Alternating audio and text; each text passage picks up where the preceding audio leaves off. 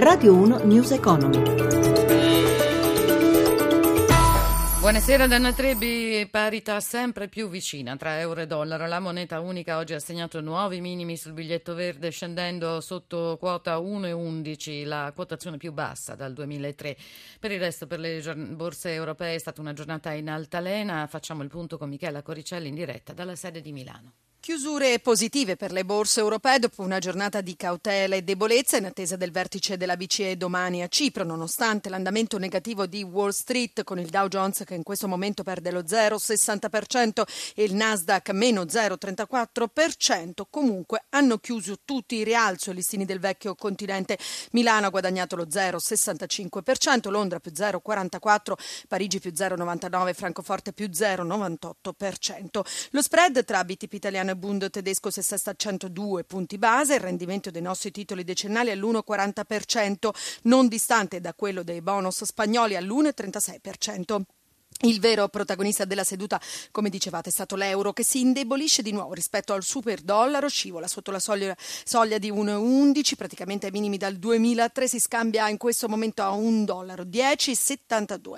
L'effetto dell'attesa del quantitative easing, l'acquisto diretto dei titoli di Stato da parte della BCE, ormai blocchi di partenza, partenza ufficiale che potrebbe essere proprio domani, ma effetto anche dei dati macroeconomici in arrivo dagli Stati Uniti e questa sera sarà pubblicato tra l'altro il Beige Book, fotografia dell'economia statunitense della Federal Reserve che potrebbe consolidare proprio questa tendenza del super dollaro. Linea allo studio.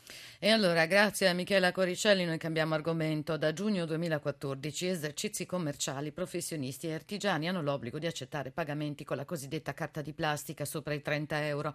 Fino ad oggi, per chi non si è adeguato, non erano previste multe, ma adesso c'è un disegno di legge in Senato che fissa sanzioni a partire da 500 euro per i commercianti non dotati di POS, il dispositivo per i pagamenti elettronici. Stefano Marcucci ne ha parlato con Mauro Bussoni di Confesercenti. Come giudicate questo disegno di legge? Il fatto che si intervenga su un problema così delicato e così sensibile, pensando di adottare provvedimenti di natura punitiva, è assolutamente sbagliato. Ben venga un maggiore utilizzo della moneta elettronica a due condizioni, che il tutto avvenga senza gravare sui bilanci delle imprese e rendendo più conveniente l'utilizzo della moneta elettronica. Lo si deve fare adottando delle politiche di natura incentivante. Se si dice a tutti gli imprenditori che il costo del POS sarà un costo che potrà essere detratto dal punto di vista fiscale, in caso contrario lei pensi a tabaccai e a benzinai che oggi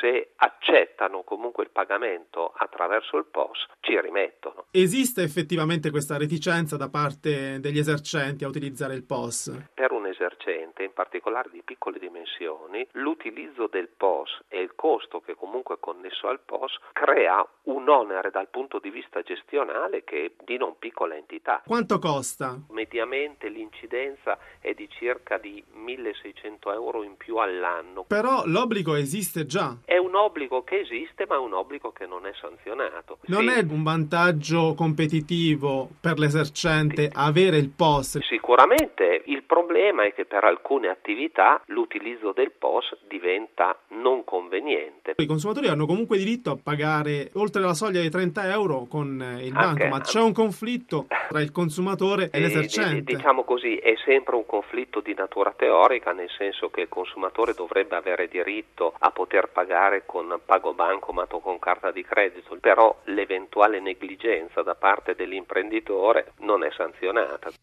Aumenta il numero delle aziende di famiglia e spesso si tratta di grandi aziende. Secondo i dati dell'AIDAF, l'Associazione Italiana delle Imprese Familiari, il controllo di una famiglia in azienda riguarda 9 su 10 casi nel settore del lusso, 5 su 10 nella grande distribuzione, 4 su 10 nell'auto. In Italia poi sono a gestione familiare oltre il 40% delle 300 aziende più grandi. Ne abbiamo parlato con Luis Jurkovic, consulente per aziende di famiglia. Sentiamo. Il dato che è stato pubblicato riguarda le grandi aziende di famiglia con fatturato oltre 50 milioni di euro. La realtà italiana è fatta al 99% da aziende micro, piccole e medie e di queste l'83% è gestione familiare. Portare avanti un'azienda familiare è una cosa che aiuta. È importantissimo, vi spiego perché le medie e piccole imprese di famiglia hanno una propensione all'adattabilità in momenti di crisi fortissimo. Eh, non si brucia una famiglia, non non si licenzia un figlio. Le imprese di famiglia hanno una marcia in più, nel senso che riescono ad adattarsi alle problematiche inerenti al mercato in qualsiasi settore, più di una società a non gestione familiare. Questa adattabilità, questa flessibilità garantisce una presenza sul mercato e un impegno che non ha limite orario. Le imprese di famiglia si lavora H24. La cosa però non è solo e tipicamente italiana, i paesi emergenti sono così e la situazione si presenta in maniera quasi analoga anche in altri paesi europei. Si ricordi che fino agli anni 50 l'economia predominante in Europa era un'economia fondamentalmente rurale. Quel modello di gestione della famiglia intorno a un'unità di business, a un'unità di produzione, oggi si è trasformato nel processo di industrializzazione, domani nel terziario avanzato, dopodomani nell'alta innovazione. È nel DNA delle persone lavorare in famiglia. Quindi mettere in piedi un'azienda di famiglia e portarla avanti è come sottoscrivere un contratto di salvezza. Assolutamente sì, una garanzia a questo punto, come ha fatto l'Università Bocconi di Milano, ha un senso creare una cattedra di gestione delle aziende familiari. Hanno una gestione diversa? La differenza è basata su tre elementi. Il primo, le caratteristiche cognitive. Dove c'è una famiglia c'è emotività, dove c'è emotività tante volte c'è conflitto. E la gestione del conflitto, imparare a gestire i conflitti per garantire la continuità generazionale che si deve imparare. Lo fanno diverse università in Italia, certamente che è necessario. Una società non creata sulla base emotiva, ma, cioè un rapporto filiale padre-figlio, sorelle, fratelli, ma solamente su base commerciali non ha questi problemi. News Economy, programma a cura di Roberto Pippan, finisce qui e vi dà appuntamento a domani mattina alle 10 e mezza. Da Mauro Zaninotto in regia da Anna Trebbi a tutti l'augurio di una buona serata. Radio 1 News Economy.